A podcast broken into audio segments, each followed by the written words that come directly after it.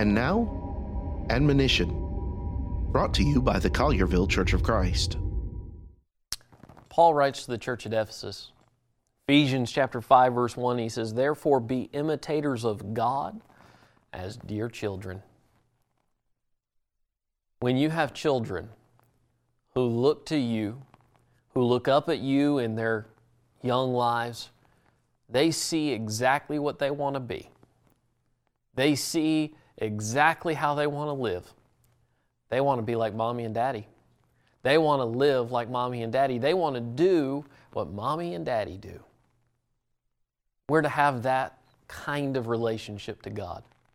We are to be imitators of God, trying to, to mimic His actions, His life, His, His pattern of living, His character as dear children. Who's your hero?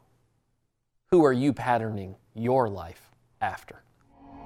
For more from the Collierville Church of Christ, visit colliervillecoc.org.